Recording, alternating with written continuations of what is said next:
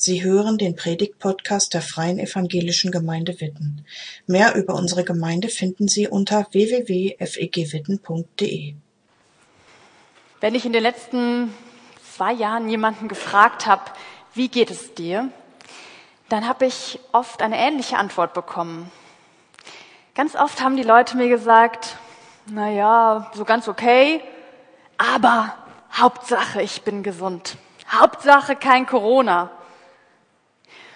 Und das ist mir so oft begegnet, dass mich das wirklich nachdenklich gemacht hat. In der vergangenen Zeit war Gesundheit echt ein riesiges Thema.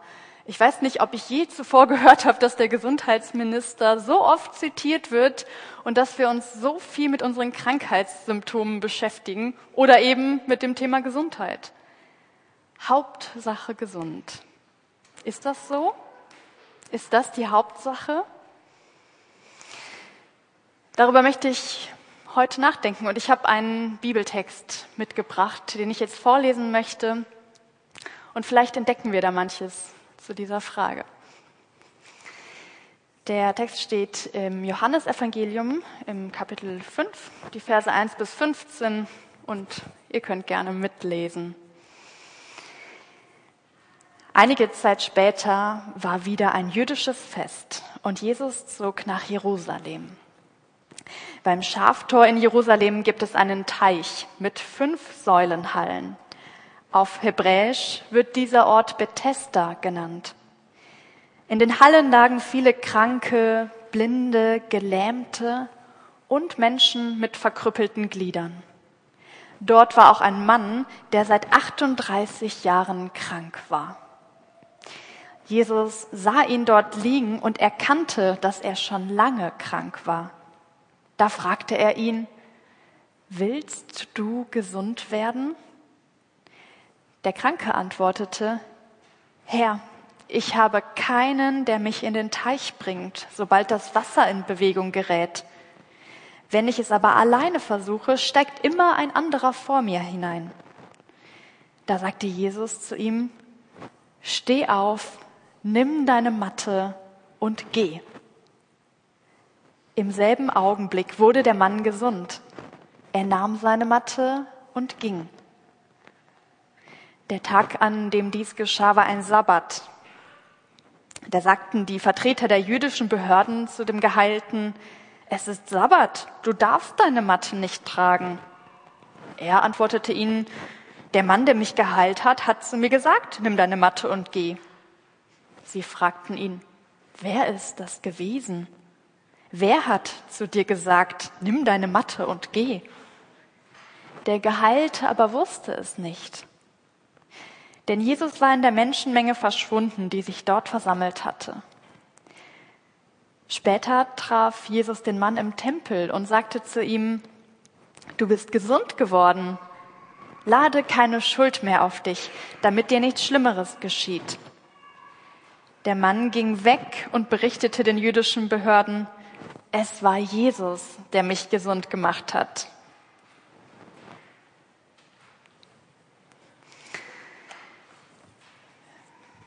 Wir sind gerade in einer Predigtserie. Ich setze heute diese Reihe fort. Das ist jetzt die dritte Predigt in der Reihe Hoffnungsfunken. Wir hatten jetzt zwei Wochen andere Gottesdienste, deswegen ist vielleicht schon ein bisschen länger her. Aber heute geht es weiter mit dieser Hoffnungsfunken-Serie.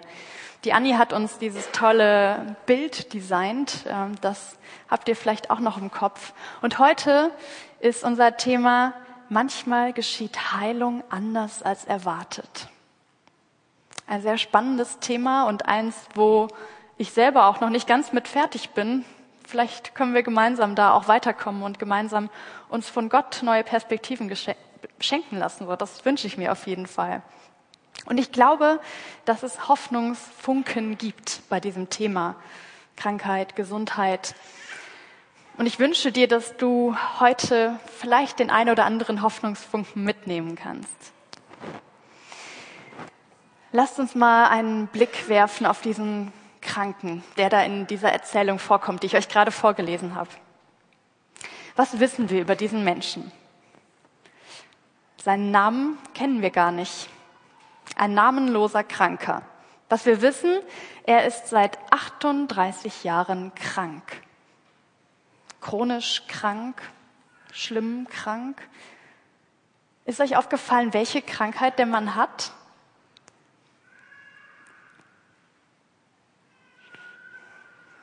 Hm. Was? Der war lahm, ja, interessant. Das denkt man zuerst. Steht da aber gar nicht. Ich habe auch, also ich habe auch gedacht, naja, der ist bestimmt lahm, weil Jesus sagt ja dann, steh auf und geh. Aber ob seine Krankheit Lähmung war, das wissen wir gar nicht. Er war auf jeden Fall so geschwächt, dass er nicht mehr stehen konnte. Aber es gibt diverse Krankheiten, durch die man nicht mehr, nicht mehr so viel Kraft hat. Also die Krankheit kennen wir gar nicht. Nur wissen wir, dass er ziemlich schwach ist, ziemlich dolle krank seit 38 Jahren. Und ich finde das interessant, dass dieser Mann eigentlich so so wenig greifbar ist. Der ist so, also wir wissen ja kaum was über ihn. Und dann habe ich gedacht, na ja, vielleicht lädt dieser Mann uns auch ein, dass wir uns mit ihm identifizieren, ohne dass da ein bestimmter Name steht, eine bestimmte Krankheit. Es war ein Mann und vielleicht, auch wenn du eine Frau bist, vielleicht können wir uns mit diesem Menschen identifizieren. Dieser Mann ist da an diesem seltsamen Ort. Also das ist so eine Art Halle oder Anlage wie so, ein, so eine Schwimmbadanlage, könnte man fast sagen, in unserer heutigen Zeit. Da sind fünf Hallen und in der Mitte dieser Hallen ist ein Teich. So wahrscheinlich so ein Teich im Felsen. Es könnte sein, dass der vom Regenwasser nur gespeist wird. Vielleicht gibt es auch so eine unterirdische Quelle, dass da Wasser drin ist in diesem Teich. Und diverse Leute, kranke Leute sind in diesen Hallen versammelt, weil sie glauben, wenn sie an diesen Teich gelangen, den kleinen Teich in der Mitte dieser fünf Hallen, dass sie dann vielleicht gesund werden können.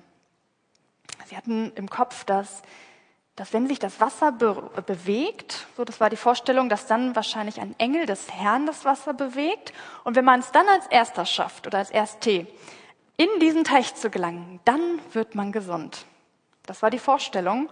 Und deswegen lagen da zig Leute, die wurden aufgezählt. Kranke, lahme, ähm, Menschen, die keine, nicht mehr alle Gliedmaßen hatten, Blinde.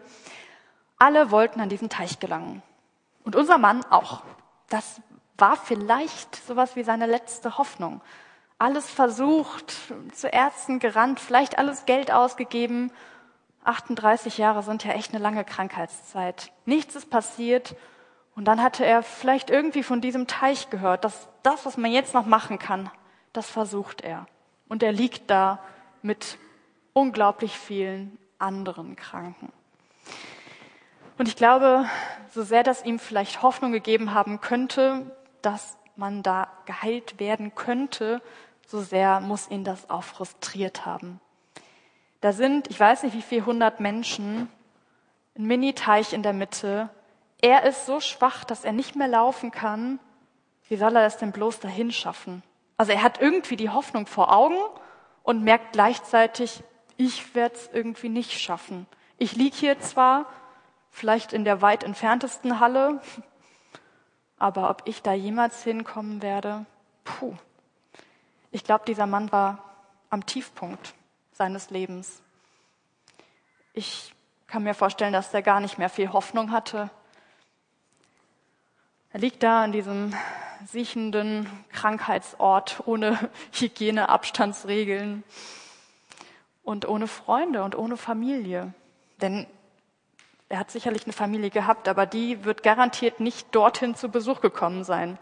Also ich stelle mir das nicht vor wie so ein Krankenhaus, wo man nette Besuchszeiten hat sondern wer an diesem Ort war, der war gemieden. Keiner wollte sich ja anstecken, kein Gesunder ist an diesen Ort gegangen. Und vermutlich hat dieser Mann, dieser 38 Jahre lang kranker Mann, keinen Besuch von niemandem gehabt, keinen Kontakt zu Familie, zu Freunden und er war richtig einsam. Und vielleicht kommt dir das bekannt vor. Kommt dir das bekannt vor aus deinem Leben? oder aus dem Leben von Freunden, von Familienangehörigen. Also nicht, dass die in einer Halle liegen, aber dass Menschen einsam sind in ihrer Krankheit. Ich finde, das ist gar nicht so weit weg aus dem Leben, diese Situation. Und dann geht es aber ja weiter. Und ich glaube, es gibt Hoffnung. Es gibt Hoffnungsfunken in dieser Geschichte und auch in unserem Leben. Und diese Hoffnung, die liegt nicht in Heilung, sondern die liegt in der Person Jesu Christi. Der Mann, der da keine Hoffnung mehr hatte, der sieht auf einmal eine Gruppe von Menschen, also eine Gruppe von Männern, die durch diese Hallen laufen. Und wahrscheinlich hat er sich gefragt, hey, was machen die denn? Sind die bescheuert? Warum laufen die hier durch diese Krankenorte? Und auf einmal steht ein Mann genau vor ihm, face to face, guckt ihn an und spricht ihn auch noch an. Und er fragt ihn, willst du gesund werden? Und ich glaube, in dem Moment, da passiert eine Wende in dem Leben dieses Mannes, weil er auf einmal nicht mehr alleine ist, weil da auf einmal jemand ist, der ihn anschaut, der ihn sieht, der ihn aus der Einsamkeit rausholt. Das ist ja ganz interessant, wenn ihr ähm, mal darauf geachtet habt. Jesus fragt, willst du gesund werden? Und der sagt nicht, der Kranke sagt nicht ja oder nein oder was auch immer, sondern der sagt, ich habe keinen, der mich hinträgt. Ich bin allein. Das ist das, was ihn beschäftigt. Das ist das, was irgendwie so tief aus seinem Herzen rauskommt. Diese Hoffnungslosigkeit, die kommt aus dem Ich bin allein. Ich habe keinen. Und das nimmt Jesus weg. Also Jesus begegnet ihm und sieht ihn an und macht aus der Einsamkeit eine Gemeinschaft. Ich finde, das ist eigentlich das krasseste Wunder in dieser Erzählung. Oder ich weiß nicht, es geht ja dann noch weiter. Das ist auch ein Wunder, dass Jesus dann sagt, steh auf, nimm deine Matte und geh. Und dieser Mann kann wieder gehen. Auch das ist ein wahnsinniges Wunder. Aber ich habe so gemerkt, das fängt schon vorher an. Also die Wende im Mann des Lebens passiert nicht erst da, wo er steht oder wo er wieder gehen kann, sondern da, wo er in Gemeinschaft mit Jesus reingeführt wird. Und ich habe gedacht, es gibt aus dieser Geschichte für uns auch so Hoffnungsfunken. Ich weiß nicht, wo ihr hängen geblieben seid in dieser Erzählung, aber ich möchte euch mal an drei Punkten mit hineinnehmen. In drei Hoffnungsfunken mit hineinnehmen. Und der erste ist der, Gottes Möglichkeiten sind größer als meine. Gottes Kraft ist viel stärker als meine.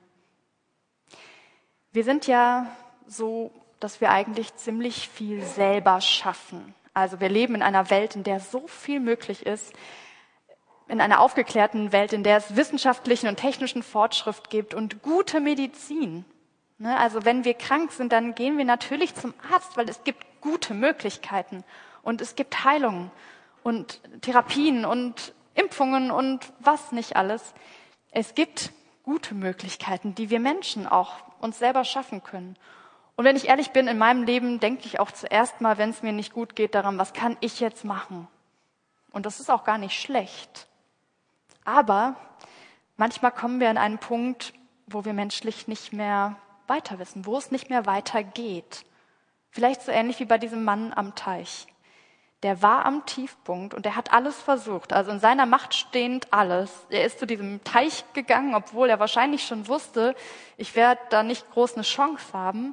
Aber er versucht es. Er geht zu diesem Teich und wahrscheinlich hat er vorher alles andere auch selber versucht. Und dann kam der Punkt, wo er nicht mehr weiter konnte. Und dann ist Jesus in sein Leben getreten. Und mir macht es Hoffnung, weil ich glaube, dass Gottes Möglichkeiten oft ganz anders sind als das, was ich mir so vorstelle. Dass sie weiter sind, größer sind, aber eben auch anders als erwartet. Vielleicht habe ich alles auf die eine Therapie gesetzt und dann tut Gott was in meinem Leben, was völlig anders ist. Gar nicht so, wie ich damit gerechnet hätte. Das ist ein, für mich ist das ein Hoffnungsfunke, auf Gottes Möglichkeiten zu schauen, auch in Krankheit, in schwierigen Situationen. Und das Zweite ist, Gott sieht dich als ganzen Menschen. Das ist finde ich, ein ziemlicher Hoffnungsfunke, weil ich glaube, Jesus sieht viel mehr als deine körperliche Krankheit oder deine psychische Krankheit. Jesus sieht dich als ganzen Menschen mit allem. Das ist ja bei dem Kranken so, also diesem Mann aus der Geschichte, dass Jesus auch sieht, dass er einsam ist. Der sieht nicht nur, dass er da liegt und vielleicht nicht mehr gehen kann, weil er so schwach ist, sondern der sieht seine Einsamkeit. Und etwas später in der Geschichte äh, begegnet Jesus ihm ja nochmal im Tempel. Vielleicht ist euch das aufgefallen, da ähm, sagt Jesus zu diesem Mann nochmal, dass er von jetzt an keine Schuld mehr begehen soll, dass seine Schuld ihm vergeben ist und er seine, keine Schuld mehr begehen soll. Das finde ich eine schwierige Stelle, muss ich sagen. Aber mir wurde so deutlich, dass auch da Jesus irgendwie das Innere des Mannes sieht. Also er sieht nicht nur, der ist jetzt körperlich geheilt, sondern der sieht auch seine Schuld, der sieht das, was in seinem Herzen ist. Also Gott sieht den ganzen Menschen. Und jetzt möchte ich einen kleinen, ähm, kleinen Seitenschwenk doch nochmal machen, weil mir das so oft begegnet. Die Frage, wenn ich krank bin, bin ich dann selber schuld? Ist, ist Sünde der Grund für meine Krankheit? Der Gedanke könnte ja kommen, vor allem weil Jesus dann nochmal sagt, tu keine Schuld mehr oder sündige nicht mehr. Ich ähm, finde, das ist eine, eine super schwierige Frage, weil die, weil die Bibel so unterschiedliches zu dem Thema sagt. Ist Sünde Grund für meine Krankheit? Aber ich glaube, die Antwort, die gibt Jesus selber. Und ich gucke jetzt mal mit euch nur in das Johannesevangelium, ne, weil ich möchte jetzt nicht drei Stunden hier predigen. Aber ich möchte euch mal aus dem Johannesevangelium, wo ja auch diese Erzählung mit dem Teich Bethesda vorkommt, möchte ich euch mal eine, ähm, eine Stelle vorlesen, wo Jesus mit seinen Jüngern spricht. Was finde ich eine ziemlich gute Antwort auf die Frage ist. In Johannes 9, ähm, Da fragen seine Jünger nämlich genau das. Begegnet Jesus einem Menschen, der blind geboren ist, und seine Jünger fragen, ist der selber schuld? Also ist die Sünde des Mannes schuld daran, dass, oder ist er selber schuld oder vielleicht sogar seine Eltern? Und ich lese euch mal vor, äh, was Jesus da sagt. Also, Jesus ging an einem Mann vorbei und sah, dass er von Geburt an blind war. Da fragten ihn seine Jünger, Rabbi, wer war ein Sünder, dass er blind geworden ist? Dieser Mann oder seine Eltern? Jesus antwortete, weder er selber war ein Sünder, noch waren es seine Eltern. Vielmehr sollen die Taten Gottes an ihm sichtbar werden. Spannend, oder? Also die Jünger haben sich die Frage auch gestellt anscheinend oder dachten auch, wenn jemand krank ist, dann muss er ja irgendwie selber schuld sein. Und das ist ein Gedanke, der in der Bibel öfter vorkommt, den sich Menschen öfter gestellt haben und den wir uns logischerweise deswegen auch manchmal stellen. Bin ich selber schuld? Und Jesus sagt, nein. Also weder er selber ist schuld, noch seine Eltern. Da geht es um was ganz anderes. Gottes Taten sollen an dem sichtbar werden. Interessant. Ich wünsche uns, dass wir uns sehr, sehr, sehr davor hüten, zu beurteilen, was der Grund ist, warum jemand krank ist. Ich glaube, das kann nur Gott wissen. Und zu sagen, du bist krank, weil, finde ich ganz gefährlich. Und ich, ich sehe, dass Jesus uns eher davor warnt, mit solchen Urteilen um uns zu werfen. Das am Rande. Ähm ich glaube, Heilung umfasst viel, viel mehr als körperliche Heilung. Und deswegen war mein Punkt ja so, Gott sieht dich als ganzen Menschen. Und naja, vielleicht fragst du dich, wie, wie ist es denn jetzt bei mir? Also ich, ich sehne mich auch danach, dass Gott mich ganz heilt. Nicht nur meinen Körper, sondern meine Seele, meinen Geist. Ich möchte doch ganz heil werden. Da sehne ich mich doch nach. Warum passiert das nicht in meinem Leben? Und ich weiß das nicht. Ich weiß nicht, warum das nicht passiert. Aber ich glaube, dass Gott dich sieht, dass Gott dich als ganzen Menschen sieht, mit deinen Fragen, mit deiner Krankheit, mit deiner Gesundheit. Und ich weiß, das ist vielleicht keine, ja, keine gute Erklärung oder so, aber schaut mal an den Teich Bethesda. Da waren ja unglaublich viele Menschen, kranke Menschen. Und Jesus ist auch nicht hingegangen und hat die alle gesund gemacht. Jesus hat einen geheilt. Da sind viele krank geblieben. Ich, ich finde, das ist kein guter Trost, aber ich, ich glaube das trotzdem, dass ich glaube, dass Jesus körperliche Heilung nicht als die Hauptsache ansieht. Körperliche Heilung ist möglich, aber nicht die Hauptsache für Jesus.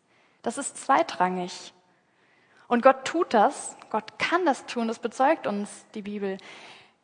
Aber er tut es nur in Ausnahmen, in besonderen Situationen und mit dem Grund, dass Gottes Taten sichtbar werden, dass Menschen erkennen, dass Gott Herr ist, dass Gott Heilung schenken kann. Also auch das, was ich eben aus Johannes 9 vorgelesen habe. Gottes Taten sollen an diesem Blindgeborenen, ja, ist noch eingeblendet, Gottes Taten sollen an ihm sichtbar werden. Das ist der Grund, warum Gott oder warum Jesus hier heilt. Er tut es nicht immer und garantiert nicht bei allen Menschen. Und es liegt nicht daran, dass wir nicht gut genug glauben, wenn wir nicht geheilt werden oder so etwas. Liegt auch nicht daran, dass wir irgendwie zu sündig sind. Es weiß nur Gott, woran es liegt. Und es ändert aber nichts daran, dass Gott dich sieht, auch mit deiner Krankheit. Aber, und dieser dritte Hoffnungsfunke, der ist mir ganz wichtig, Gott heilt dein Herz. Davon bin ich überzeugt, weil Jesus ist am Kreuz gestorben, nicht damit wir alle körperlich geheilt werden oder von unserer psychischen Krankheit geheilt werden. Aber Jesus ist am Kreuz gestorben, damit wir in Beziehung mit Gott leben können, damit wir Vergebung erfahren, damit wir echte Gemeinschaft mit Gott erleben, dass wir heil werden in unseren Herzen und dass wir uns geliebt wissen.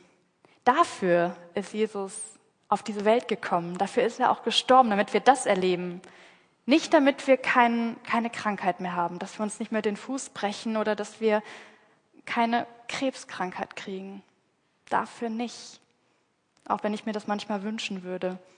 Aber Gott ist dafür gekommen, dass wir heil werden in unseren Herzen. Und das gilt für jeden Menschen. Das gilt nicht nur für manche. Das gilt für dich und für mich und für alle Menschen, die ihr kennt. Ich glaube, das ist das, worauf es Jesus ankommt. Nicht Hauptsache gesund, sondern Hauptsache Heil. In einer heilsamen Beziehung mit Gott leben. Und das ist auch ein Prozess. Das ist was, was nicht von heute auf morgen so mit einem Schnips kommt. Aber das ist eine Hoffnung, die wir schon hier auf der Erde haben, die hier schon real ist. Die Heilung, die auch die körperliche Heilung umfasst, die werden wir auch geschenkt bekommen. Daran, darauf vertraue ich, dass ähm, wird uns verheißen, dass es einmal eine neue Welt geben wird, in der es keine Schmerzen und kein Leid, auch kein körperliches oder psychisches Leid mehr geben wird. Aber hier fängt Heilwerden schon an nämlich mit deinem Herzen, mit dem, was in dir ist und was in deiner Beziehung mit Gott vielleicht auch kaputt ist. Das darf heil werden. Und ich wünsche uns als Gemeinde, ich wünsche dir und mir, dass wir nach Hoffnungsfunken Ausschau halten in unserem ganz normalen Alltag, dass wir wirklich darauf schauen, wo passiert was, wo sind diese Hoffnungsfunken spürbar. Und dann können wir uns von Gott überraschen lassen, weil ich glaube, dass Heilung ganz oft anders als erwartet passiert. Dass Heilung geschieht, aber eben anders. Und ich bin sicher, dass Jesus dich aus deiner Einsamkeit herausholen will, auch in deiner Krankheit, in dem, was dich vielleicht auch chronisch langfristig ähm, ja, beschäftigt. Jesus will dich da rausholen und ich glaube, er steht vor dir und guckt dir in die Augen und sagt, ich, ich möchte, dass du heil werden kannst. Danke fürs Zuhören. Sie wünschen sich jemanden, der ein offenes Herz und Ohr für Sie hat? Wir haben ein Team von Seelsorgern, das sich freut, für Sie da zu sein und vermitteln Ihnen gerne einen Kontakt. Anruf genügt unter witten 93726.